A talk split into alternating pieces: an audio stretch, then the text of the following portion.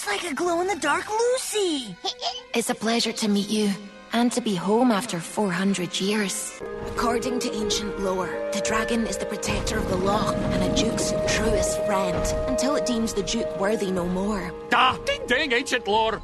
Hello and welcome to Elegant the podcast. As always, I am your host Abdullah, and yes, you can finally stop asking me about doing an episode focusing on the Loud House movie because we finally did it. We got someone who worked on the Loud House movie.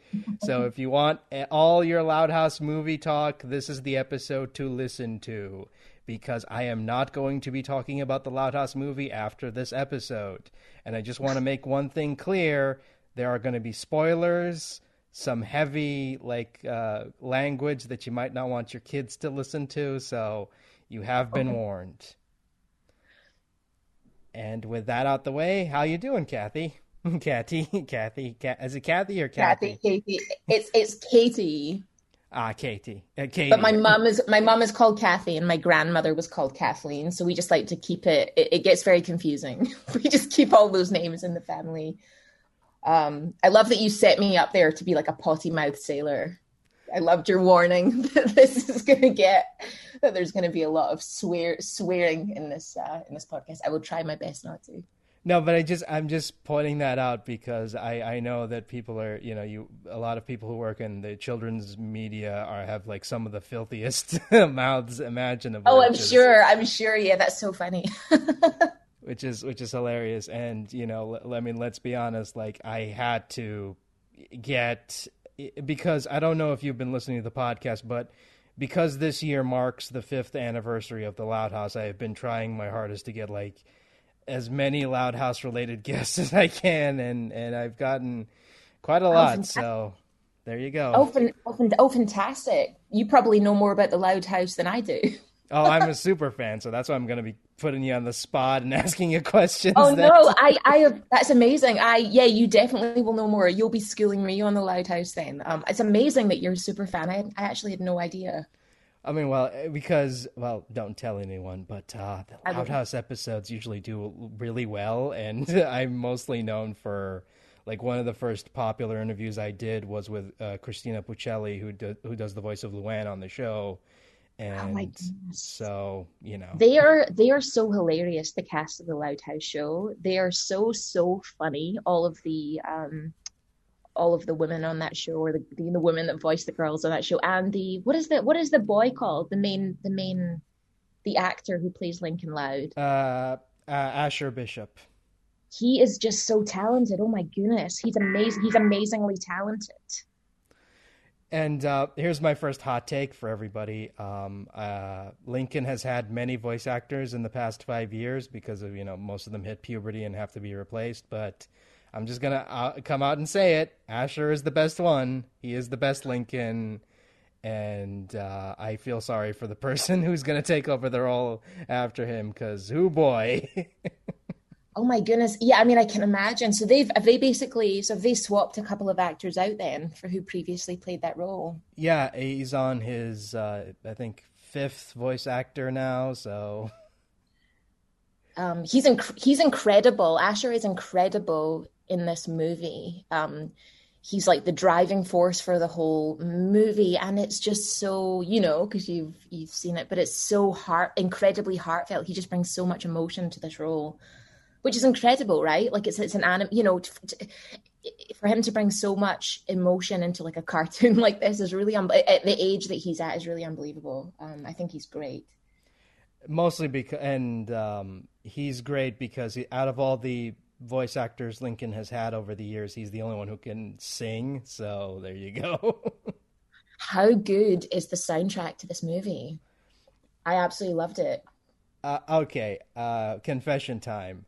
When I okay. first watched the movie way back when it was when it got released like uh, a month ago, I was like busy taking notes and just like stopping the movie every couple of seconds just to, you know, tweet it out. And I had like this whole Twitter thread that I'm just like, you know what? I don't want to spam people's timelines with, with this. So I just like, eh, I'm just, I'm just gonna, you know, not bother with it.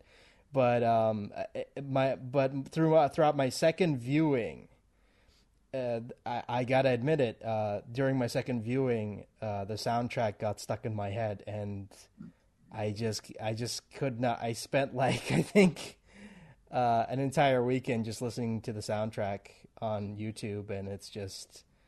It's oh, super. It's super catchy. I really, really love it. I love musicals in general, but I really, I really, uh, I felt that the music of the soundtrack was really fantastic. I was, I've been singing it in the shower, singing it of my morning drive, the whole bit. Especially, um, I, I remember when I first watched the movie. I just kept like re- rewinding to uh, Loud Castle because it's such a catchy song. I'm like, I want to listen to it again. yeah. yeah, I definitely rocked out to the Loud Castle song. You know, it reminds me of kind of um, it reminds me of a lot of like the pop punk kind of music I would listen to, you know, when I was when I was a young teen. Um, I used to go to like um, like a little kind of rock, like a little kind of punk rock club. There was a lot of like pop punk music back in the day, and I would sort of rock out to all that in my baggy jeans. It kind of reminds me of that, you know. It takes me back. It's kind of a throwback to that kind of music for me. Um, but um, the soundtrack was really eclectic and just really well done and I just can't. And now I can't even watch the movie without singing along with uh, to, to some of the songs because they're just so catchy. Especially um, "This Town Is Named for You." That that's such a catchy oh, song. Yeah, that's such that's such a catchy that's such a catchy um, tune. I didn't even know David Tennant could sing. I mean, he's he's so great. He's so great in the movie, but he's so great on the soundtrack. And it was fun. I had a couple of fans of the Loud House movie record, you know, kind of um, covers or their own versions of the songs and send me send me a couple of videos of them singing, and I got a real kick out of that as well. You know, that was really fun. So um, we talked about. It's kind of funny we're talking about the soundtrack and what have you, but we haven't really talked about who you voice because, and uh, now we're getting into spoiler territory. So if you don't want to be spoiled, well, tough, tough. this is the point of no return. So you voice um, a couple characters. You voice uh, Old Aggie, uh, the secondary antagonist, and uh, Lucille. Uh, yes, yes. Lucille is um, a ghost. She's the she's one of the Loud family royal ancestors, and she's the um, she's kind of the ancestral counterpart to Lucy Loud. Um, and so she embodies a lot of Lucy's human qualities, and they're both um, very much in sync with each other. And that's kind of a fun little. They're kind of a fun little duo in this in this film. And then I also voice old Aggie, um, which is just kind of a small part, but um, it was it, it, was it I got a real kick out of that. And she's kind of the sort of ancestral counterpart to um, that you know the main protagonist, voiced by Michelle Gomez. And then I voiced like a sort of like Mrs. Scroggins, who's like a sort of one of the um, one of the sort of villagers, and she really cracks me up because she just seems to pop up or appear every now and then, and just likes to have her say. then she sort of disappears off into the crowd. And um, she's like she's like that very involved neighbor who always likes to chime in with an opinion. Um, so I, I, you know, I definitely had fun drawing. I definitely had a lot of characters from the sort of village I grew up in that I was able to draw from for these, you know, for all of these characters actually. No, it's and it's uh, it's interesting because this is one of the few movies I can think of uh, that actually cast Scottish people to play Scottish characters, yeah. which is which is really nice. I mean, they didn't have to do that; they could have just hired anybody, but uh, but they're like, we want this to feel as authentic as possible. And I didn't even I didn't even know the director was Welsh, by the way. So there you go. Oh yeah, um, D- um, Dave. I don't actually know Dave as well. I, I knew he was British, but um, I didn't. I didn't actually know. He doesn't sound. He doesn't sound very Welsh. He sounds. He sounds quite British to me. But he's um. Yeah, he's he's from the UK as well, so he kind of has a a deeper understanding, you know, of the culture back there than say, you know, an American director would. But I was really surprised as well, um, to learn that um, to learn that um David Tennant and Michelle Gomez were both in this film. I didn't I didn't know that they were in this movie till you know maybe a couple months or whatever before the release or a few months before the release. So I, I'm really I was really happy that they cast you know all of these brilliant Scottish actors. And Billy Boyd was in it as well. He had like a, a couple of bit roles and.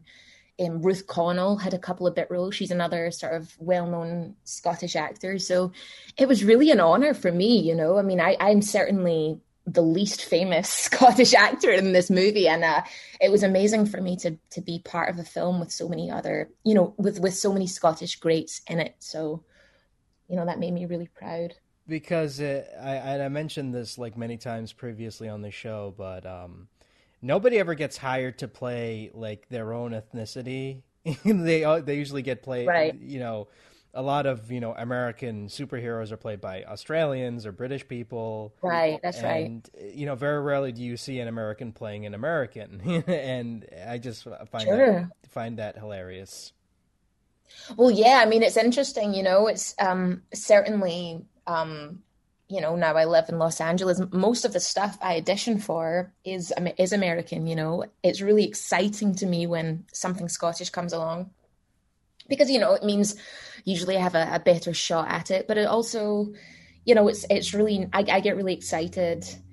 Um, I get really excited the the more and more kind of Scottish characters and references I see being kind of brought into you know mainstream games, mainstream animation, mainstream television shows. It's exciting, you know. It's nice. It's nice to see Scotland on the on the map a little bit more, you know you mentioned like um, you know Scottish representation, but I always found it interesting that uh, you know your character in um, Mass Effect Andromeda was Scottish, which I which I'm like, eh, you know, th- that was a nice detail. I mean, they didn't have to; they could have yeah. easily just had her be, you know, generic American, but they're like, sure. eh, no, you know, let's have her be Scottish, and I'm like, okay, that is um, interesting. Well, yeah, you know, and I, it's exciting as well because it's sort of like you know nobody well, I can't speak for everyone else. You know, it's I don't I don't want to I don't want to play games or or watch movies or TV shows where everyone looks the same and sounds the same and is the same. You know, it's like you, you want diversity, you want different accents, different cultures, different skin colors. When all of that comes together, um, it just makes for something really interesting and diverse that represents real life. And um, it was really cool, you know. I, I, I loved I loved bringing a bit of Scottish charm to the um to the massive you know to the Mass Effect universe in that way. So that was really fun as well. Because uh, now that I think about it, like most of you know the the original trilogy usually just featured like you know American accents and maybe a couple right. British characters here and there if you were lucky. Right. But you know this was the first time it's like oh man, you know, someone has an accent that isn't, you know, British or or American.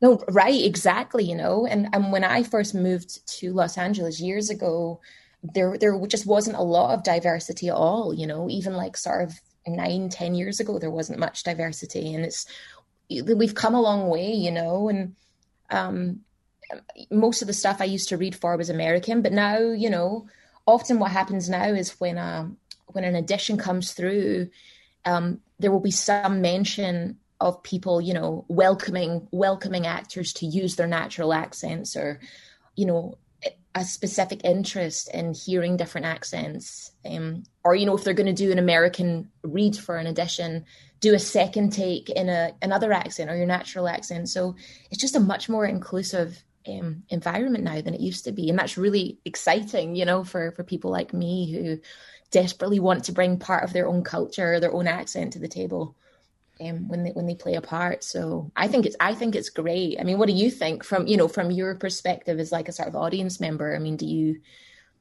you know you you you seem to enjoy or for the sounds of it you seem to enjoy that hearing little different accents and different cultures kind of peppered into these to these projects yeah because i always just find it funny that um, no one ever gets hired to play you know their own nationality right. it's always it's like true, it's true I mean, it's like House. You know, Hugh Laurie is British, and yeah, yeah, yeah, know, yeah. It's it's weird watching something with him that's you know pre-House and listening to his right. natural voice and and going that this this this sounds wrong. well, yeah, you know, and it's exactly. I mean, it's like I, I know what you mean. There's there's just um, it's interesting because what I what I've noticed is I think just, you know, for a lot of us who grew up in Europe, um, I don't know what it's like in Kuwait, but you know, a good portion of of the the TV shows and movies that I grew up with were American, right? So you know we spend our lives lives absor- absorbing all of that american culture all of those american accents so what you find is you know perhaps people who are are european or um, australian or whatever are more likely to be able to do a convincing american accent because they've they've been immersed in it for their entire lives whereas i found that it, it can be a little trickier perhaps for american actors to maybe to pull off a not that they can't, plenty of them can, but it's just I think it's a little trickier because you know they weren't exposed to a lot of, of Scottish or British or European um, movies and TV shows growing up. So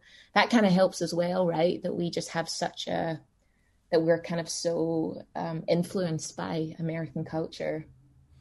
What's it like over in Kuwait? What's it like over in Kuwait? Are you guys? I mean, what's you know what portion of the what portion of the shows and um, movies and stuff that you have access to is is American? I mean, a lot of it really. I, I yeah. remember, you know, after the Gulf War, there was this huge, um, huge interest in importing as many shows as we can as we could, and most sure. of those shows were American shows, like mm. French uh, Fresh Prince of Bel Air, um, yeah. and uh, Friends, Seinfeld, oh, sure. you know, all all those shows, and a lot of animated shows as well, and that's why that's why yeah. I, um, it was kind of interesting growing up as a kid and watching you know stuff like Dexter's Dexter's Lab and Powerpuff Girls and Johnny Bravo. Oh and yeah, and not realizing that those were people doing the voices until like much later. I'm like, wait a minute, that's a person, right? That's so funny. Um, yeah, it's funny because we I, I I watched a lot of those shows growing up as well. Um, Friends was my favorite show growing up. I was obsessed. My you know I started watching Friends when I was like seven or eight years old. My my bedroom, like my my uh my walls were covered in Friends posters. I had the Friends bedspread, the Friends cereal bowl, the Friends whatever you know all of the stuff. Um, but what I've noticed is moving to Los Angeles, there's there's a whole you know we got we got plenty of American shows there's a whole bunch of shows here that were hugely popular here that I'd never heard of, you know, stuff that I just we I just didn't have growing up. So I, I, came to realize we actually only got a portion of what was being, you know, what was being created over here. And I thought that I think that's really trippy, you know, to know that there was like a whole bunch of a multitude of like shows and things that I, you know, I never got to see growing up. It was the same here as well because they they just they just got like whatever was popular at the time. It wasn't oh, let's right. just get everything we want to get our hands on. It was it was okay. What is popular right now? Okay, shows like uh, sitcoms and uh, action right. shows and movies and, and what have you, and and that stuff as a kid, you know, you know, as, as you know, as as a as someone who is Kuwaiti, which um, you know, you can't tell because I you know have the unfortunate uh, American accent, but um, you know, your accent's some... actually not your accent's not completely American. It's really unique. I think it's lovely. no, but uh, as someone who grew up watching a lot of these, you know, American media, I just assumed that that was how people who spoke English talked. Right, of course, and of course. It wasn't until years later I realized, oh, you know, there's dialects are a thing. And mm. you know, British dialects, Irish dialects, Australian dialects, New oh, Zealand. Sure. It's just and and that always like fascinated me because I'm like, wait a minute, like they're all speaking the same language, but right, it, but it's different. It's not. Yeah. It's not the same. Like a British, like that's what annoys me when people say, "Oh, British accent." What kind of British yeah. accent? Uh, northern, uh, Northern England, you know, right. accent. Uh, uh, Cockney uh, right Lancashire accent. yeah, be more specific, please. No, no, to- totally. Um, something I've noticed the past, and it's literally only been here, been been the past couple of years. Um, as an actor, when you get sent breakdowns, you know, for like voiceover, they've started to get quite specific with region. So, you know, I've read for a couple of things that have specifically asked for a Glasgow, a Glaswegian accent. I thought, oh my God, like, um, you know, because I, you know, I'm very proud to be from Glasgow, but whenever, you know, growing up, a, a lot of the, um, you know, the popular movies and stuff that have Scottish characters or depict kind of Scottish culture, um, leaned more into the, um, more of a neutral Scottish accent, or perhaps more of an Edinburgh accent. That I, I, think, from an American perspective, the the the Edinburgh accent is a little prettier and maybe easier to understand than a thick Glaswegian accent. So I, I kind of thought to myself, secretly, no one no one really wants to hear a, a real thick Glasgow accent, you know, but they do. And um, you know, I did a little bit of that for uh, um, in Call of Duty um, I played a character called Charlie in, in the kind of more recent Call of Duty games, a soldier, and um, I definitely I didn't fully lay on. I didn't go all the way extreme to the point where Americans wouldn't understand what I was saying, but I definitely was able to lay on some of that thick Glaswegian, and that was really fun, you know, because it doesn't happen very often. And that's another thing is that when people think Scottish accent, they think you know one one type of Scottish accent, but no, they, they are do there are different dialects when it comes to Scotland, and I just yeah, kind are. of, I'm just kind of really annoyed that they just uh, narrow it down to just one thing. Okay, Scottish, uh, groundskeeper Willie from The Simpsons. That's Scottish, right? right. That's really really funny. Or like a lot of people, is it like Scotty from Star Trek or whatever? Like people people think it.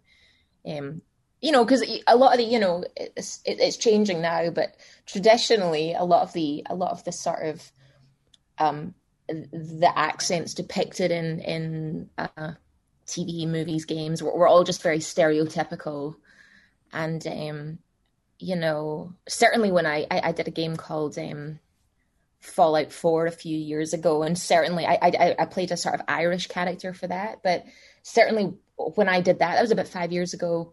They were looking for more of a stereotypical Irish accent for that character, you know. Um, but um, that, that, that Americans would recognize, you know, as being definitively, you know, Irish, like a certain, not like not like the Lucky Charms leprechaun, but you know, in that kind of vein of something they would recognize. But that's kind of changing now, you know. Um, I think they recognize that the um, audiences crave realism and, and nuance, and so you're just seeing more of a more kind of encouragement for for real authentic dialects and people bringing their own real voices and accents to the to the table. I think it's exciting. And clearly it was, you know, clearly it was enjoyable in this film. Um, I really loved, you know, the, I, am circling back to the Loud House movie because I know we went off on a tangent, or I think I took us off on a tangent. But no, no, it's fine. It's it, it, it's it's fine. I love having conversations, and you know, I love getting to know the person behind the voice. That's what that's my ultimate goal for this show is like getting to know the person behind the voice. So you know, don't worry. Can I can I ask? not not to like flip the not to flip the thing here, but like, can I ask how long you've been doing this, doing the podcast, and and what and what got you into this? What made you want to do this? Um, I started the podcast way back in November of 2012, uh, and mm. um, you know, almost 10 years wow. now. And before oh, it was just, you know, before it was just me and my friend Tom, like talking about whatever and uh, you know we we did like a couple interviews here and there but it was like eh, it was i only did the interviews because they were just like hey you know diversify your content. It's like, a, you know, let's have like a, a, special episode where we talk to, you know, so and so, and um, and and from from what people tell me that you know, voice actors are much more easier to get a hold of than say, you know, on, on camera people, obviously. Well, we do we do have a lot of time in our hands, especially these days.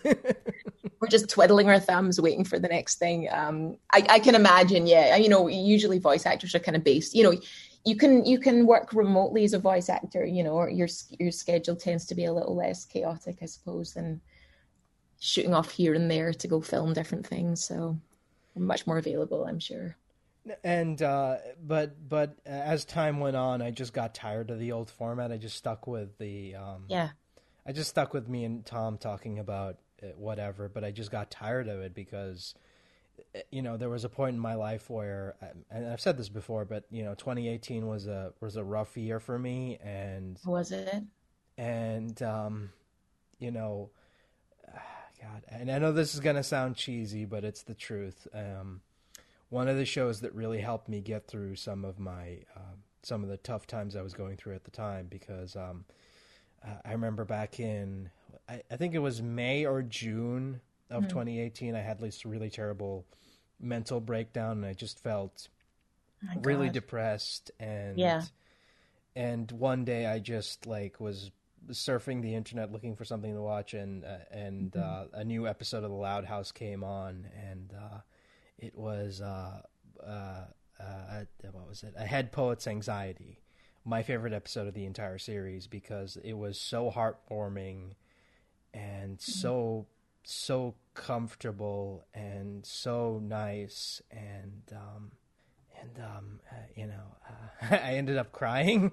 I got really emotional at that ending. It's it's a very emotional episode, and um, and I just decided, you know what, I want to reach out to someone from that from that um, from that show to tell them that if it's just one person, and I ended up reaching out to uh, Cristina Pucelli, who does the voice of Luan, and uh, the fact that she even decided to do that to do that episode. Um, really, uh, you know, that episode l- literally changed everything for me because, like, after that episode, I-, I just decided, you know what, I want to do this. I want to like reach out to as many people as possible and see how like how long I can uh, keep this going. And I've been uh, going strong since since uh, 2019 to present day. So That's an unbelievable story. Um, and so touching, you know. I mean, certainly um, something which has really struck me, or or something which I've been very moved by since getting into the getting into voiceover for video games and now animation has been um, how powerful and healing those communities are, um, those tight knit communities um, that follow that follow these games and follow these shows. And you know, like you, I've certainly, um, I, I, I think, um, you know, I, I had a really tough time. You know, probably round about the time that you're saying that you had a really bad year, I, I kind of had my own kind of tragedy and things during that time, and I'm constantly amazed um, at the strength and um, healing that I um, that I have been able to um, kind of grab onto or find and grab onto by um, not only immersing myself in the work, the work that I do on these um, on these games and shows and things, but um, on, and movies and things, but um, by connecting with the community themselves, you know, by by reaching out to others and hearing their stories. That's a reason I've really enjoyed going to, you know, popular culture and gaming conventions over the past few years. You know, you, you get to know hundreds and hundreds of people and you know, you might only get five minutes at a time chatting with them, but you get to hear a little bit about their story. And I found that generally people are are are very giving and open open books, you know, and are willing to share their stories. And that kind of has helped me with my own story and helped me with my own healing from my own, you know, from my own struggles. And um, it's just a very powerful thing. And so I completely understand um, how your podcast and how, you know, it's amazing that you, know, that that your your connection with the show and focusing your podcast on the on on the series and things has been so um, has been such a great, not only a great distraction, but something that's just really, that's been really pivotal in your own kind of healing. And um, I just think that's amazing. I think that's just a really powerful, amazing thing. And um, I appreciate you sharing that with me. No, I, I, I've, I'm not afraid to get emotional because I know that, uh, you know, I know that, uh, especially growing up in a, in a culture where, you know, I was, you know, you grow up being told, oh, you, you know, uh, you can't, sh- you know, you can't uh, show weakness. You can't, um, Right. you know, you can't talk about, you know, your feelings. That's, oh, that's, you know, that's, that's woman stuff. You know, you, you got to be a Right. man and, and just, I don't like that.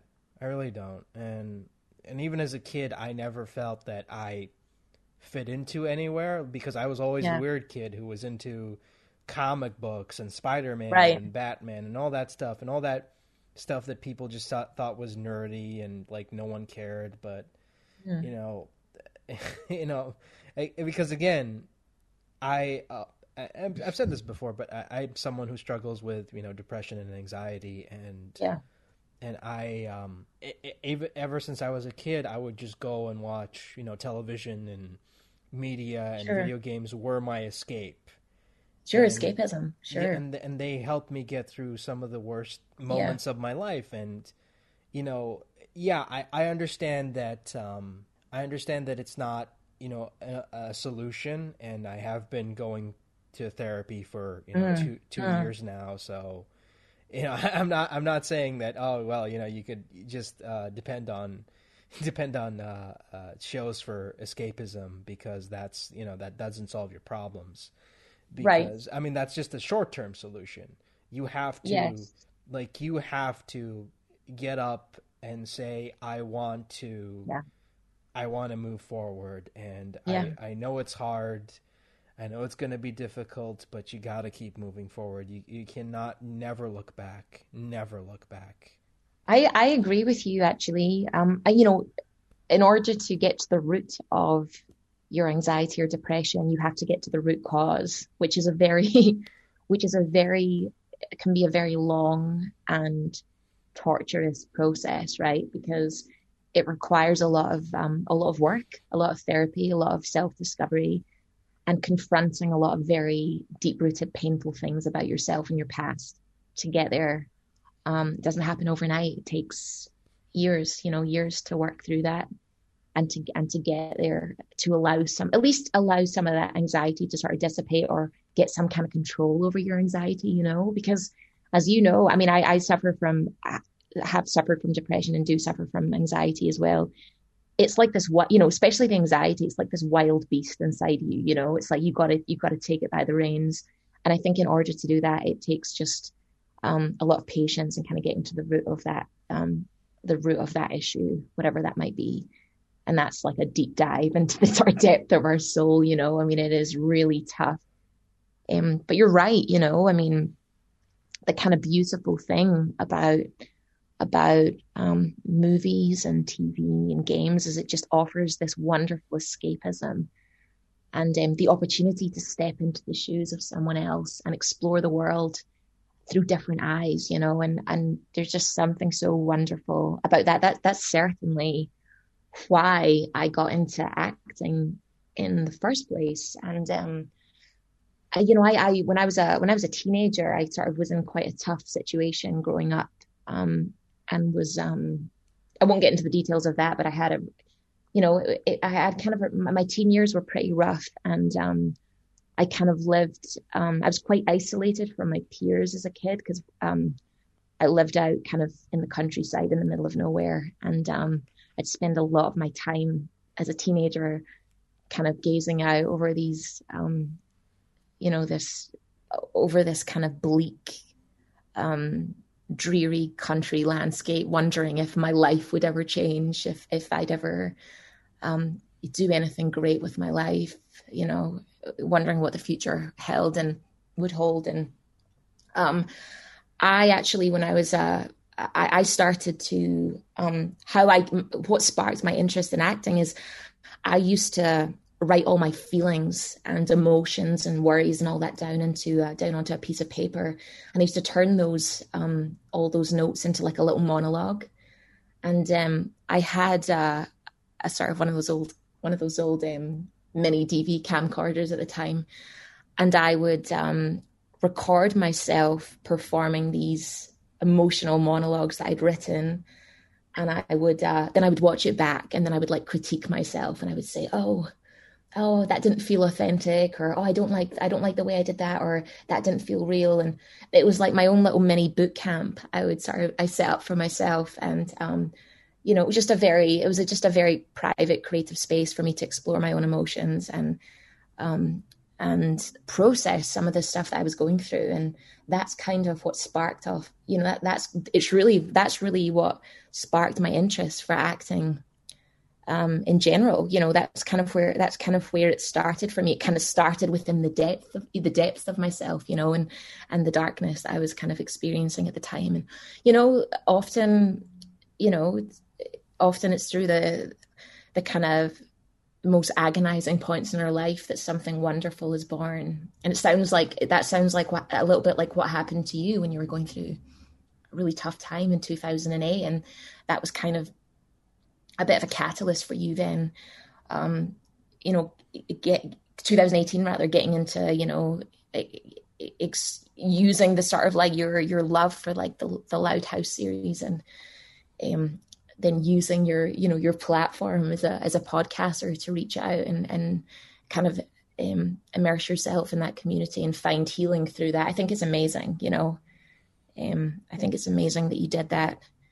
Um, takes a lot of courage, you know, and it, it, it, takes a lot of courage and patience to turn to turn the darkest moments of her life into something into something into a glimmer of hope and then into healing and hopefully eventually into something beautiful. So I, I think it's really wonderful that you that you that you did that. Sorry for rambling on there. I hope I didn't I hope I didn't bore you. Send your no, no listeners to sleep. no, it's it's great. Uh, come uh, come for uh, listen for the Loud House stuff, but come for psychological. Uh, oh sure. Step, step, into my office. Pour yourself a, a cup of coffee. Uh, anyway, uh, going back to the thing that people are listening to to this for. Um, yes what was the audition process like for Lucille? Because yeah. what's weird about the movie is that there is a flashback sequence where all the other ancestors are voiced by you know the their right. regular counterparts, but you're right. the only one who who took over uh, Lucy's counterpart. Right. Was there a reason for that? Um, I'm not sure. You would have to ask the creative team about that. All I know is I actually um, was initially hired to um, do all of the scratch voiceovers for the movie, all of the all of the Scottish stuff. So, um, I um, and that was back in 2019, and so the scratch track is basically a temporary voiceover track created for the animators to use to build the characters and sort of animate their, um, you know, animate their expressions and interactions and things. So I was actually originally only hired on a temporary basis. My, my voice was never meant to be used for the final movie. Um, and so in, in that original, um, in that original scratch track I did, I, I actually voiced um, Lucille, but I also did all, all of this, all of the scratch track for Morag and all of the other bit characters. So I did all of that so it was really funny watching the final movie because I knew I already knew a lot of Morag's lines because I'd already done them in the scratch, you know. And um, I I did the scratch track, had a really amazing time. Um, I, you know, I hadn't had much experience doing animation, but I'd done some some video game stuff before, and it was just a really great opportunity for me to sort of exercise my craft and you know get to know some of the creators at Nickelodeon and you know kind of get my feet wet in that world. But I, I didn't think anything of it. I certainly did not think that they would then come back and offer me a role in the movie, which is what happened.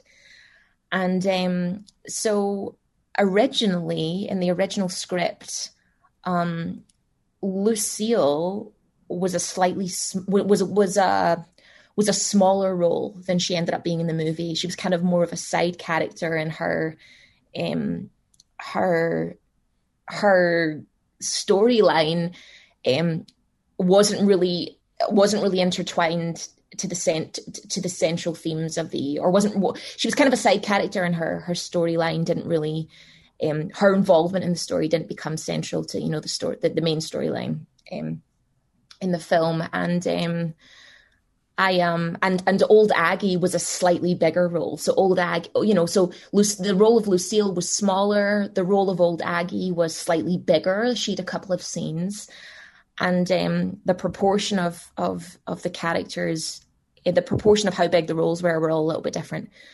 Um, but um, when they when they cast me, they they reached out and they cast me as Lucille. I was very excited. Was not expecting it. It was a huge deal for me. You know, I I, I grew up. Um, loving, loving Nickelodeon and being extremely influenced by Nickelodeon cartoons and, and shows as a kid. So for me, this was a dream. Um, but what they did is they actually um, the the role of Old Aggie became a little bit smaller because they had me do Lucille, Old Aggie, and you know those couple of bit parts. But they actually expanded the role of Lucille and and made the character more central to the main storyline. And um, that was a surprise for me because I think I think maybe the third revision I got of the script, I thought, oh wow, Lucille's actually got more to do. You know, she's she's really involved in the main storyline, and so that's kind of how that came about. Um, so I guess performing the scratch voiceover for the for the for the film actually was my audition. Um, and I didn't know it at the time. no, that's pretty cool because usually whenever they get a voice actor to do scratch, it's usually just to fill in for the celebrity that they want to get. But I'm guessing exactly. But I'm guessing they either they couldn't get a celebrity or uh, Jessica DiCicco said no, I'm not going to do Lucille, or they didn't want to pay De- Jessica DiCicco to do um, a third voice because uh, you know that's uh, that's the big thing. Well, I think they, they, they said they'd said that they really loved my voice. My, they loved my voice on this on this character, and that's why they cast me. And I think that's why they expanded the role as well. They seemed to really enjoy my performance, so I felt really proud because I felt like I won. I kind of won the role through my own talents um, by impressing them doing the scratch track. So that was really cool. Um, and yeah, so so I know that's why they cast me um, and, and gave the role to me. So I feel really grateful for that. I think they thought it would be interesting. You know, I thought I think they thought it would be interesting to have a different voice, um, t- t- contrasting with Lucille's for that character. And I think our voices you know work work quite well together. I think we sound we sound good. We make a pretty good pair. I think. And I'm just I'm also impressed at the fact that you're not that familiar with the show, but you nailed down um, Lucy's mannerisms perfectly. Well, yeah, I watched. You know, I watched some clips of the show. Um, I watched some clips of Lucy, Lucy's character, before I went in to do the scratch. Um, and so I was, you know, I tried to sort of capture a little bit of her essence and her kind of um, her her sort of intonations and the the sort of the, the sort of the dryness um, of which she delivers her lines, um, and so um, that dead that kind of deadpan emo. She, she, to me to me Lucy and Lucille are kind of just like a couple of emo kids, you know. um, but yeah, I definitely it was it was fun to it was fun to listen to to, to Lucy's clips and try and capture a little bit of that, and also, but also try and bring, you know, put a little bit of my own stamp on it as well. Especially when you know you got the laugh down, where it's like ha ha ha ha ha ha. Yeah. yeah, that was really fun. You know, I mean, we we um, you know, it was really fun. Like that, you know, working with Nickelodeon and working in those sessions was a was was a really great was a really great laugh. Um, but yeah, the, all those lines, the kind of ha ha, the gasp, all that stuff. Um, you know, we we we all got a really good kick out of that and plenty of laughs from all that. So, um, and it was fun. You know, I I watched I watched the movie with a friend, and um, we just really enjoyed it. We we got a real kick out of those moments too. oh, what was my one of my favorites? Uh my one my favorite joke in the movie, and it's obviously the darkest joke in the movie, where during during the final battle, uh, Lucille uh, Lucy almost gets eaten by the dragon, but uh, mm-hmm. Lucille saves her, and she's like, "I was almost a Garner. Darn it, maybe next time." Yeah, yeah. but it's really funny, you know. I mean, it's sort of um, Lucy, Lucy kind of reminds me a bit of like Wednesday Addams from the Addams family. It's kind of that. Um, you know that that's kind of my or, or that kind of humor is is my kind of humor as well you know just kind of quite dark and dry and um deadpan um I, you know, I, I, find that I find her delivery to be really hilarious. So it was fun to kind of get in on that and kind of play, you know, play with that. And, um, yeah, I just, it was, it was, yeah, that made, that really made me laugh as well. Um, also I, another thing I really liked was, um, even though it kind of didn't really uh, go anywhere, you know, the the setup for the subplot of uh, Lucy, Lucy and Lucille uh, trying to find out what happened to uh, the ancestors, it kind of didn't go anywhere. But uh, I'm guessing it's mostly because of time constraints. But uh, the the scene where they confront Morag, where they say we got our eye on our eyes on you, it just makes me laugh. I don't know why. Yeah, yeah, I love that as well. That was actually my favorite. I think that was my favorite moment of the two characters together. It was kind of spooky, right? Like it was a little bit eerie. um, yeah, really, I really enjoyed that as well. Um, because I think our voices kind of sync up there in a really spooky way. Um, but yeah, that made me laugh too. it's also kind of funny remembering that. Uh, oh yeah, you're playing a ghost of a literal jet, dead child. yes. Well, yeah, I noticed it was funny. It, it kind of made me laugh because I noticed some of the kids, um, a couple of the the I'm calling them kids, but they might be sorry, very young teenagers that followed me on on my social media accounts. They were, you know, posting their own theories, and they were saying, you know, but before the release of the film, and they were saying, you know, this this the ghost of this character is a young girl. Like we still don't know how she died or how a young girl could die. And and I thought to myself, oh my god, I didn't even that's so dark. I didn't even think of that. you know what I mean? because it's like a cartoon. It hadn't even crossed my mind that people would actually be thinking about the um, you know, the sort of mortality of these characters, and you know, it sort of um, you know, considering considering how and why this young girl might have died. It just hadn't crossed my mind, and I thought, oh, well, that's a, you're right, that's a little bit dark. because that was my first thought when I saw her. I'm like, okay, how like how old is she when she died? yeah, I mean, I think, I mean, how old how old's Lucy supposed to be? Like nine or you know, we're we're you know we're all kind of adults voicing these characters, but I think they're meant to be like nine or something. And I thought, oh, that's a little bit. Um, I just thought that was really funny. It's something that I hadn't even considered, strangely enough, but it it made me laugh that there was kind of these theories um, about it. Also, like, but I mean, I I I don't I don't know the show very well, but I know a lot of people thought that um, in the original clip that was released introducing Lucille, they thought it was like, is it Grandma Harriet or something? Yeah, yeah, great Grandma Harriet. But no, that's exactly. Character. That's a different. Yeah, yeah. Character. They there was kind of theories that it might be Grandma Harriet or whatever, um, as as well, which must be something that was explored in the show. Um, it was fun, you know. It's fun. It's fun uh, reading into and re- reading some of the theories and the ideas um, that are kind of born from the imagination of the kids or the young people who watch this show. And that's really exciting as well, you know. I mean, it's kind of weird to to to assume it's Grandma Harriet when Lucy introduces her as Lucille. So I, I don't know I where, where, where... I, I of I kind of thought that as well, and I thought I don't want to burst I don't want to burst their bubble by being like, no, remember they said it was Lucille.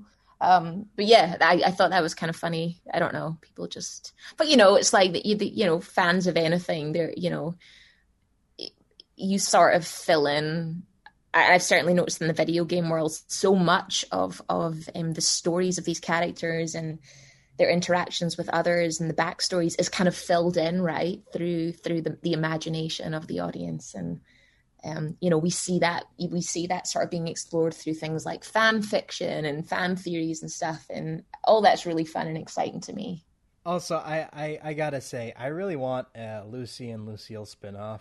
I, I want that. I really want that. From your from your mouth to the ears of the Nickelodeon creators, um, I would love, love, love, love to um, to to work with Nickelodeon again. Nickelodeon again, and I gotta say, um, Abdullah, like you know, working with Nickelodeon um, as short lived as it was, was was one of the most enriching experiences I've had as an actor. Um, certainly in the voiceover world, I mean, the the, the team at Nickelodeon ha- have sort of created such a warm, inclusive, and kind environment, and the team behind the Loud House are just so fun and creative, and they offer such a supportive space for actors to play in. And uh, you know that's not always the case. You know, a lot of these big um, these gigantic studios um, don't really live up to their reputations, you know, or or the image they present to the world. But with Nickelodeon wasn't like that. It's exactly what it says on the tin. They were a dream to work with. The entire team was just so encouraging and kind and generous. And it's just a very joyful place to work. And I think that's reflected in the magic that they that they offer up to the world. And um, it just the whole experience just exceeded my wildest expectations. Um, I would work for Nickelodeon again in a heartbeat, and specifically the team behind the the, the Loud House movie. It was just, it was an absolute dream. Uh, and did you record in the studio, or was this uh, pandemic times? Um, I did both. So I recorded. I got one day, one or two days. I can't remember. In the, I got to go to the Nickelodeon studio, which is in in Burbank, um, here in California, and that was spectacular. It was like going to Disneyland. It was just big and bright and colorful. There was like bowls of bowls of candy everywhere. Everyone's like smiling. Like it was just like it was like exactly how you'd imagine it to be. And it was really thrilling to get to work at their studios. I think the last session I did um, for um, for Lucille was recorded um, remotely at, at, a sort of smaller local studio um, slash kind of home studio during the pandemic. Um, but um, I was great. I was just grateful to be able to continue working during the pandemic. Certainly, there was less to do. There was less work, but um, I was just grateful that I was able to finish this project so that it could come out for all of you guys to enjoy.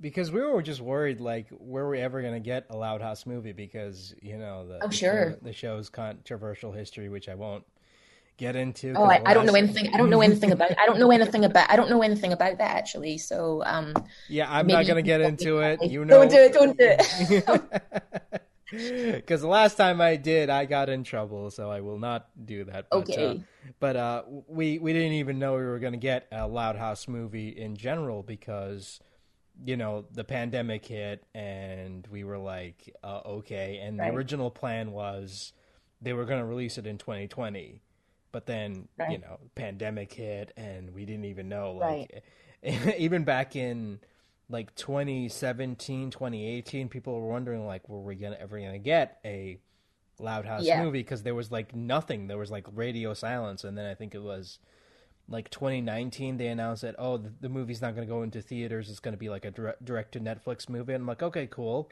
I'm sub to netflix. I you know i will wait for it. I don't care how long i'll wait for right. it and uh then you know 2020 came and then nothing and then you know 2021 came along and we're like uh, is there is there a release date? And then we waited and waited and waited and then finally the trailer dropped and and it and it's right. like okay cool. We're actually it exists it's real it's not it's not you know fabricated and uh, right. unfortunately, the first couple of trailers didn't give us a release date, so everyone was wondering, like, when is the, the movie coming out? Right. When is the movie coming out? And sure. Um, and then it wasn't until like, uh, God, I think it was uh, like earlier, like uh, you know, sometime in I think, uh, God, I don't remember exactly, but like sometime later they released a trailer that you know, with the release date of you know August twentieth, and I'm like, finally, finally we get we get something. and uh, now I remember when um,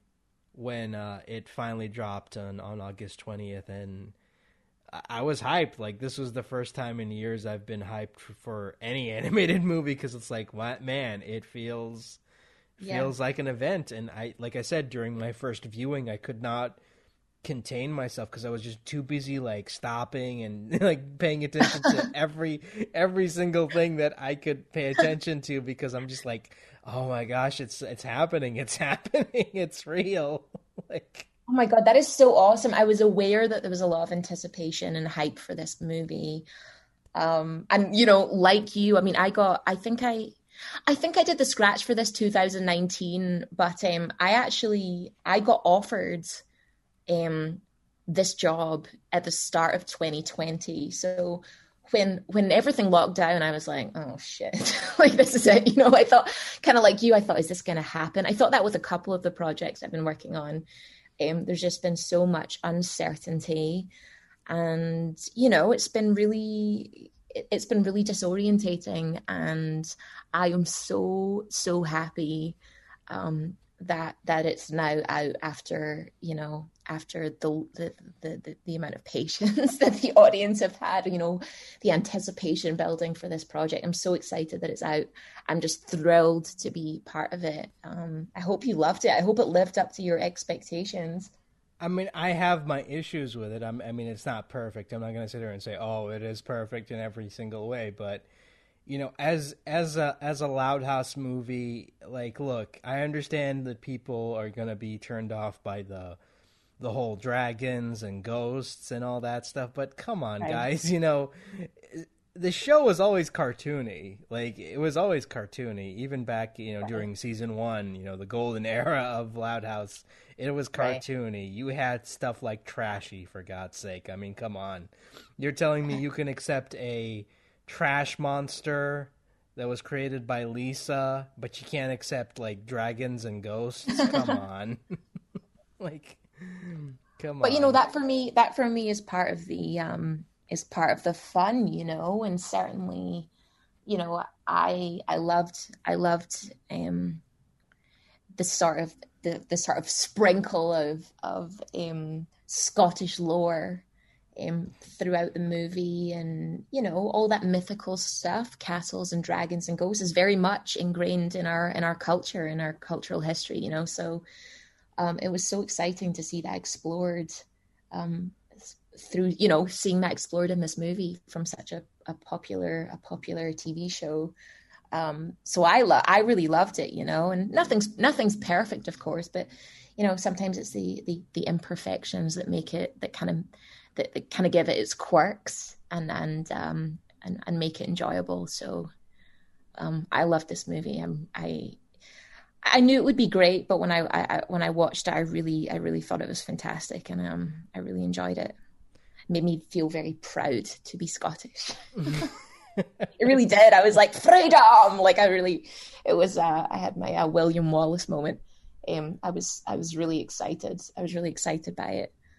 Um, also, it's nice to watch a, a movie set in a, in in Europe that doesn't feel like a commercial for for a tourist commercial for. for oh no no complete, completely completely um they nailed it you know a lot of the little the cultural quirks and the sort of setting and the um yeah they they they nailed so much of that it was really it, it sort of made me you know i mean i'm, I'm i live over in los angeles. I'm um, miles away from my my family and all my home comforts. So it was great, you know, to, to watch this film and be part of something. It did, you know, it did make me feel patriotic. um, in a, a way as silly as that sounds, um, it made me feel it made it made me feel very proud. So um, I just thought it was a lot of fun. I really loved it. I'm I'm just happy it came out at all, really, because again, Yeah. we I didn't even know that it was going to be a thing because uh, there was just so little information put out about it, and Right. I'll be honest, like Netflix didn't really do a great, all that great of a job, in, you know, uh, promoting it, and I think Sure. they should have like made this feel like a big event and say, okay, you know, if you're a fan of the show or if you're a parent who wants something to watch with your kids, you should have just promoted this and. I don't know. I'm just I'm just being nitpicky about. I'm just being, you know, it did it did really well. I mean, it went straight to the to the the number one, I think, kids movie, number three movie on Netflix, and was like number two in the UK. So, you know, if if what you're saying is true, and there wasn't as much, you know, promo for it as there maybe could have been, it still did really well. And I think that's a testament to how to how popular and successful the show is. You know, I mean, it's the show is a raging success and has been for years for a reason. You know, it's that's a that's a credit to Nickelodeon and you know the the writers and the actors on the show and the animators on the show. You know, I mean, it's um. So yeah, I think that speaks for itself. I was really happy and and delighted that it did so well. Um. Yeah. Plus, it's only an hour and 27 minutes, so Yeah. thank you for that. Can you are you like if you're like I have a really short attention span, so something like this is perfect for me, you know.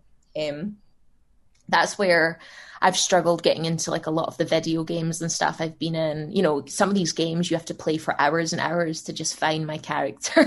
and I just after after like an hour and a half, my brain just sort of switches itself off um, or restarts itself. So this was just really um, you know, easy watching, digestible, um, joyful, all that kind of stuff.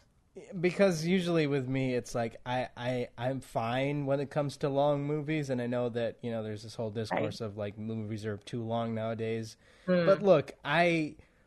I sat through Endgame in a theater without going to the bathroom, so if I can do that, you you have no excuse of like watching a uh, an hour and twenty seven minute animated movie on your phone or whatever.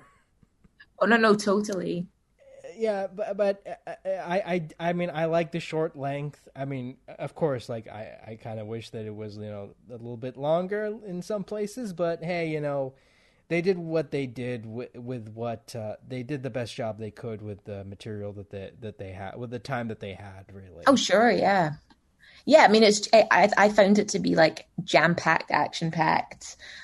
um, uh, you know, the, the perfect kind of pace. I think they, I think they got a lot into the film, and um, yeah, just, just, I think, I think, you know, all of the characters from like the original series had, they all had a moment. You know, they all had their own moment, and um, I just found it really heartwarming. It really did. It really, it really, it really just, um, I found it to be quite joyful and you know, th- I think the music certainly elevated the uh, elevated the movie as well. You know, I mean, um, yeah, it was it was uh, it was fun.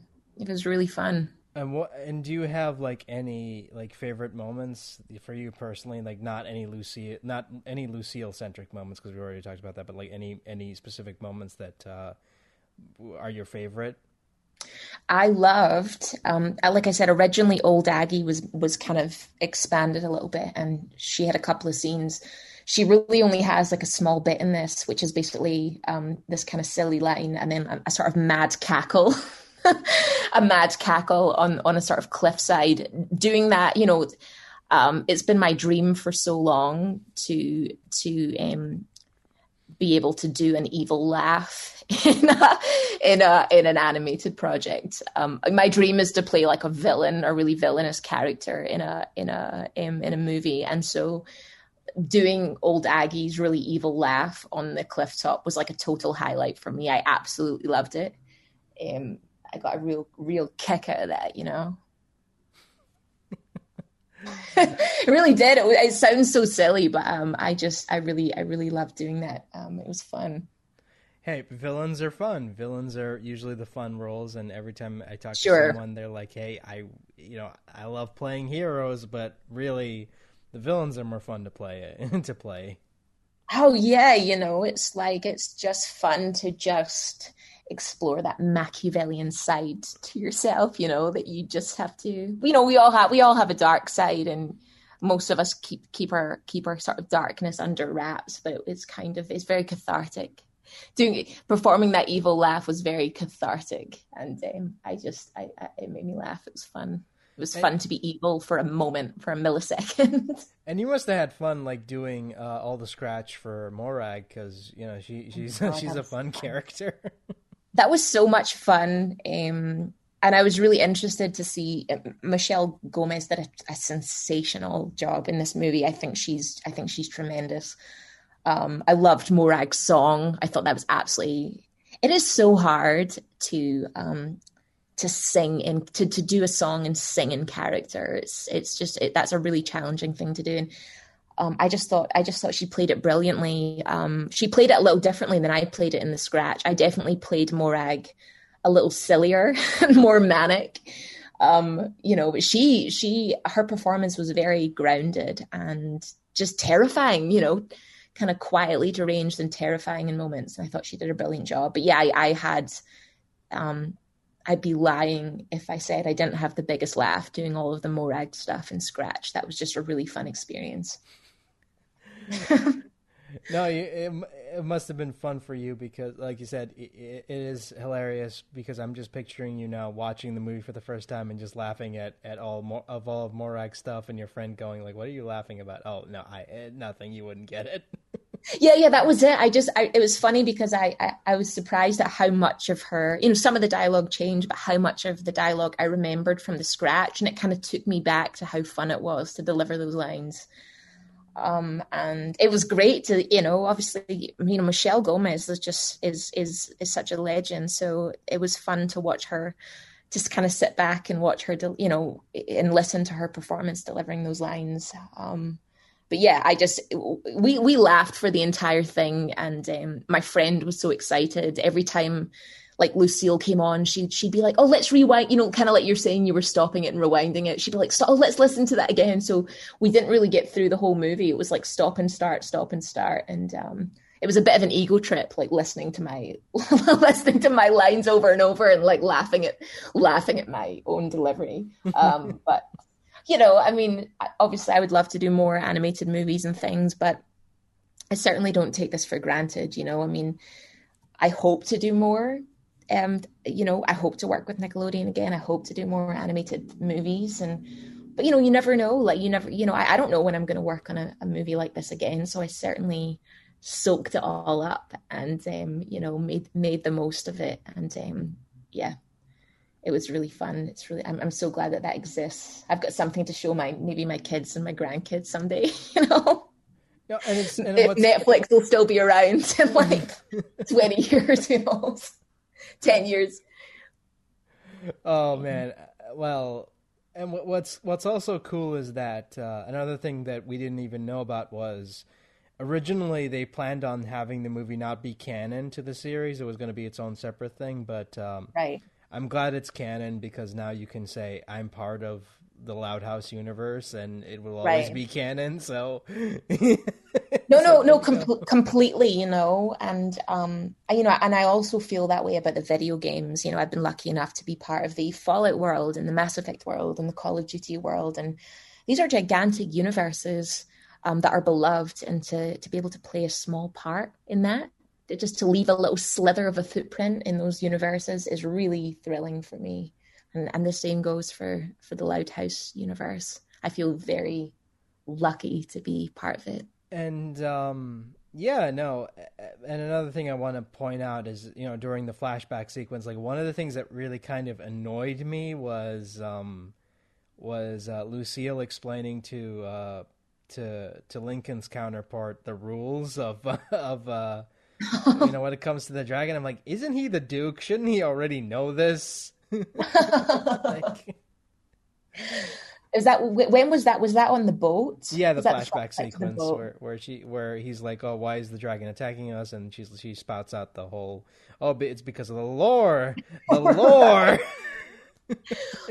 that is so funny. Yeah, um, yeah, but you know, it helped move the plot along, and I really enjoyed um, I loved his little Scottish accent. I thought that was I thought it was so cute and fun listening to him do his little Scottish his little Scottish take on the on you know I enjoyed that. I enjoyed the other you know the other American actors doing their little kind of Scottish counterparts. I got a real kick out of that as well. You know, it was fun. Well, you say Scottish, but I what I love is um Liliana Mumy's had like one line, and she's the voice of Leni, and um, yeah she kind of does Scottish, but then she gives up halfway through and just goes back to regular Leni. It's but, but that made you know for me that was fun though. You know, it did, it didn't matter that this, their Scottish wasn't perfect. It kind of almost added to the humor of it. Actually, I thought I thought it actually worked really well. No, I I loved it because it it it was so funny because like yeah. she, she tries like uh, the first couple of seconds and then she's like nope. it's so amazing. It's it's again, I, it, it's so funny because I'm like, yes, it, it is one line, but the fact that she tried, but then it's like, nope, just and it was like, like ten points, ten points for effort. Yeah, it's it's great.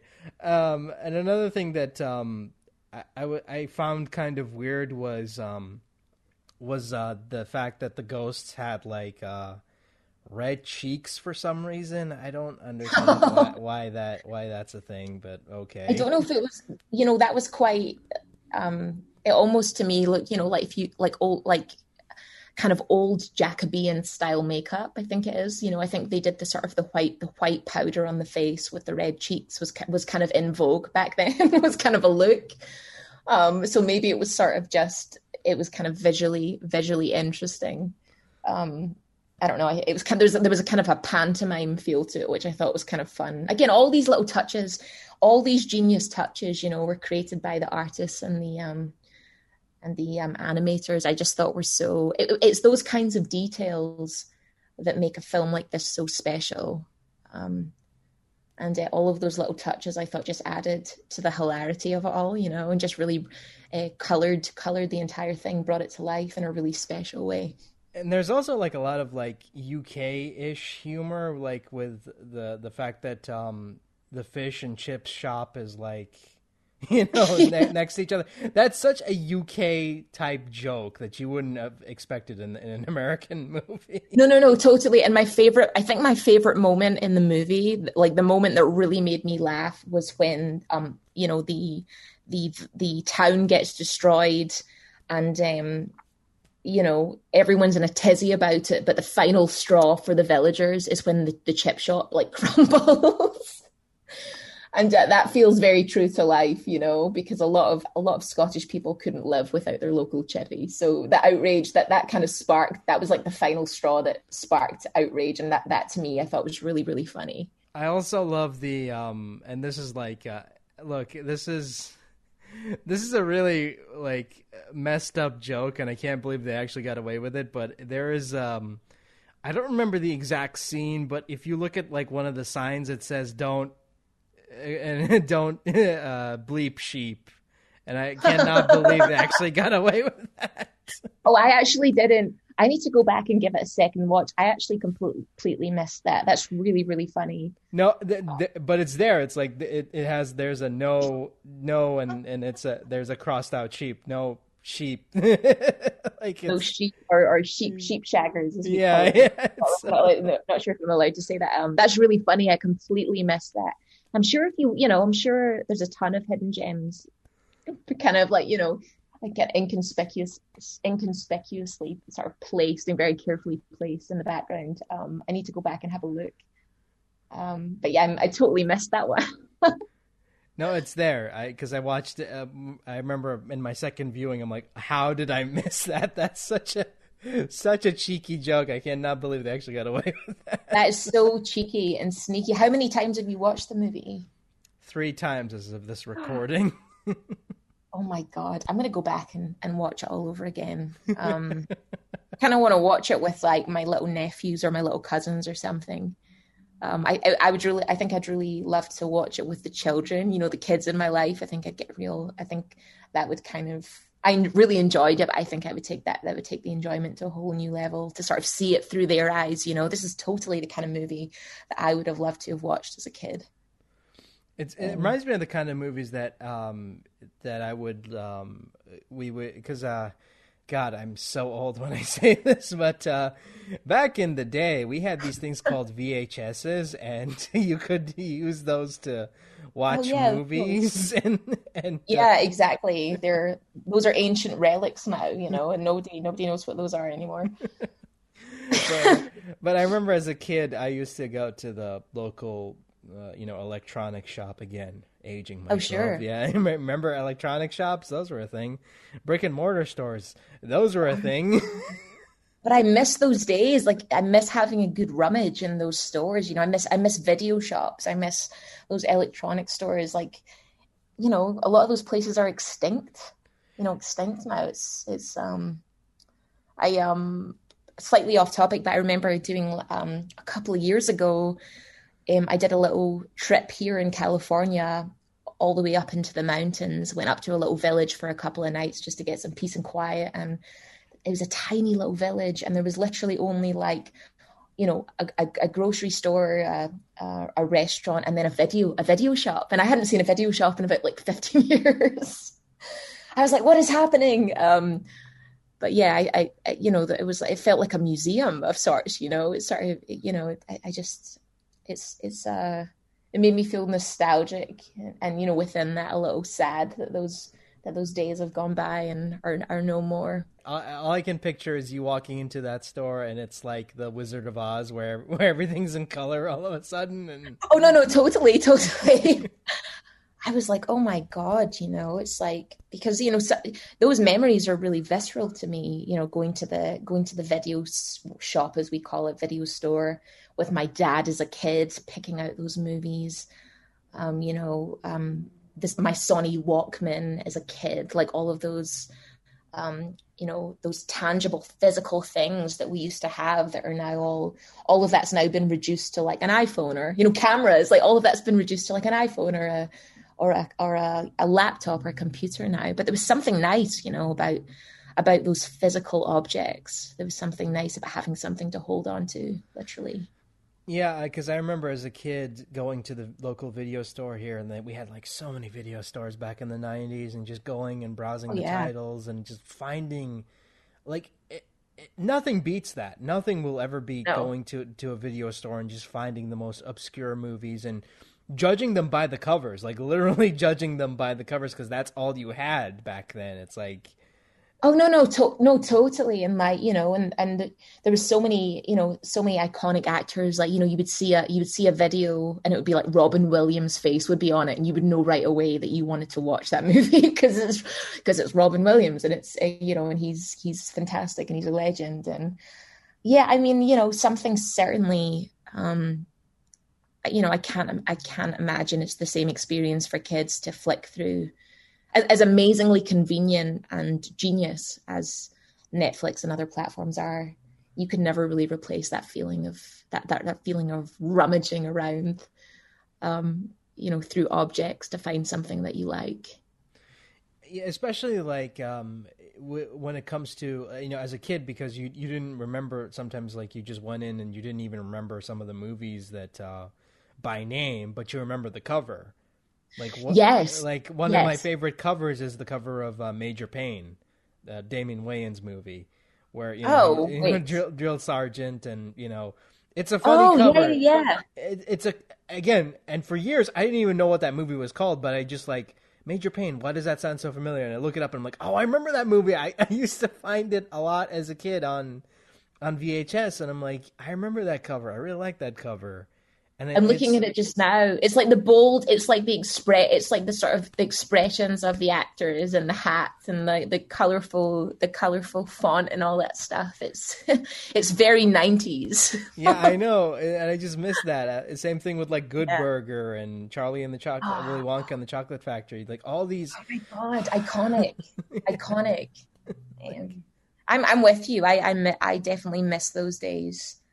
Um, it's all it's all changing those days are you know those days are certainly a thing of the past and our gen i mean i don't know how old you are but our generation i think is the last generation to remember that transition you know because you know if you were if you were a kid in the 90s you you know you you will have remembered um did you have a, did you have like a Walkman? Do you remember those? Oh no, I, I had I had a Walkman and I had a CD, CD player. CD player. yeah, you know, suddenly CD, you know, it, it was like the Walkman to CDs, then like MP3, and then you know, now um now these now iPhones. Like, but it's amazing. Like, it's amazing when you, you know, I mean, I'm um about to turn 34, you know, which is like reminding myself it's like a third of a century you know, so much time has passed, so much has changed. It's kind of, it's kind of, um, we couldn't have imagined this era in our wildest dreams. You know, it's it's um, it's unbelievable. But you know, on the plus side, you know, it's with with with um, platforms like Netflix now and all of these streaming, um, these streaming platforms. Everything is so much is available at the sort of click of a button. We're spoiled. You know, we're we're we're spoiled for choice and um yeah that's why i get so upset when people are like oh why they why are they releasing episodes on a weekly basis instead of the full season? I'm like yeah. because that's how it used to be. Like eh, eh, we oh god. As a kid it was so hard to find eh, to watch a new episode. Because if you missed a new episode of a show that's it. Like your only no, hope totally. like your only hope was catch a repeat or hope that someone from your family taped it on VHS. Oh no, 100 percent. And uh, but you know there was something there was something really thrilling about the anticipation of. Um, I certainly remember growing up, um, you know, once a week sitting on the couch with my parents to watch Friends or whatever, and you know you wouldn't miss an installment. You just wouldn't. Like you know, we you would make sure that you were, you know, we'd have our dinner in front of the telly and all that to make sure that we didn't we didn't miss miss it. But um, yeah, now that's all kind of available. Is it too available? You know, is it is it um you know, it's there, there's certainly um that that anticipation has been completely omitted, so everything's available. I don't know about you, but I um I I certainly I, I don't like I said, I have quite a short attention span. I kind of prefer more sort of mini series and things like that. But I definitely do. I, I definitely binge watch. I mean, do you do that? Like, do you sort of like? Oh, I mean, binge I watch I, I, I binge watch, but it depends on like how heavy the show is. I mean, if a show is like too right. heavy, I'm like, I gotta stop this because right. No, you gotta pace yourself. Yeah, yeah. Because I I remember uh, I'm I was watching uh, what was it uh was, what was that? What was that miniseries called? The, the uh, Tom Hiddleston and um, Hugh Laurie. Uh, Oh, what was that? uh, the night the night manager. Yeah, night manager. Um, I, I Oh, I've remember- not heard of that. Oh, it's it's a really it's a heavy miniseries and You've and you've and- mentioned you've mentioned Hugh Laur- Hugh Laurie a couple of times. you know. yeah yeah because You a big that- fan? Well, I think he's honestly I think he's underrated. I honestly think he he should be in more stuff, but that's just me. Oh, he's absolutely. Oh, I see. Olivia Colman. Olivia Colman is in is in that as well. I'm a huge fan of hers. Um, she um used to be. Have you have you seen a? I guess it's a it's a kind of older. It's, it's it's technically older now, but there's a there's a there's an old British show called a comedy show called Peep Show. Um, I don't know where you would be able to access it now. I don't know if it's streaming anywhere. Um, but it's it's it's absolutely hilarious. And and that's I, I remember Olivia Colman from that show.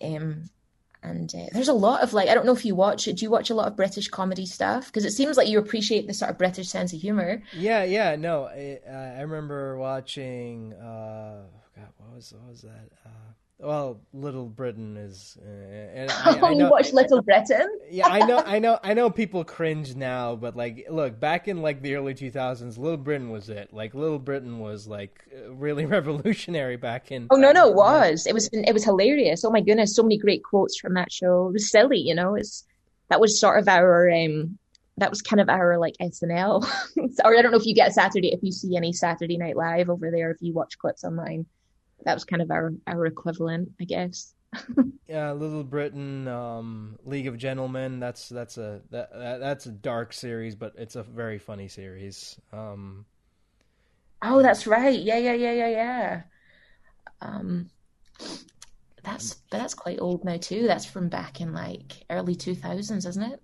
yeah, A lot of- way way that way back in the day, maybe the even the nineties or whatever. I don't know. Like, oh my goodness, because I I because it's because we didn't get a lot of British shows, so it was like later in my later in my um you know teenage years is when I started watching more British comedies because everyone kept telling me like, well, you know, if you if you like these types of shows and want to see them done differently, then watch this, watch that, and yeah, I- and I still love again I still love um, a lot of uh, British shows because I think it's like uh, there's a lot to admire when it comes to British humor because British humor is just so hard to pull off. I think it's one of the it's it's hard to pull off right, you know.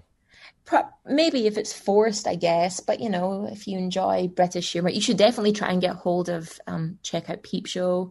Do you like Ricky Gervais? Do you like some of the older the older Ricky Gervais stuff? Are you not a fan? Interesting. Okay, you should check out like you know like stuff you know extras the the original Office with Ricky Gervais. You should check some of those bits out. But if you're not a fan of his, maybe you won't maybe you won't enjoy them. I don't know. Like the only thing I liked with Gervais is the Ricky Gervais show, but that's mostly because of you know Pilkington, because Pilkington, you know, just listening to him talk about the most craziest things and him being like 100% serious is just so Yeah. so amazing. I don't know why. I don't know why that cracks me up, but it does. um yeah i think he certainly has mastered ricky gervais certainly masters the art of discomfort the, the hilarity that can be born from the discomfort of some of the most serious situations in life i think he's kind of a master of that um, fa- yeah, Fawlty Towers is another good one. Fawlty Towers. oh yeah Fault, fawlty towers um did you see um that that mini series the, the hbo mini series white lotus No, I haven't. That's another one. I- extremely hyped it's fantastic That's one of my on my uh what on the list of shows I need to watch at some point. It's really it's really fantastic. The uh the the sort of the main the main character or, or kind of the main character, um, his name his name is Armand, um, um portrayed by a, a, an actor called Murray Bartlett. But he he kind of he embodies that kind of um, Basil Fawlty kind of energy in the show, which makes for you know a lot of sort of hilarious situations. But um yeah, if you like Fawlty Towers, you might kind of get a kick out of that and and the character he portrays. yeah, but uh, I just love how we started out talking about like the Loud House, and now it's devolved into British shows. I know we've gone off, and, but it's not. You're very easy to talk to. I'm sure that's why.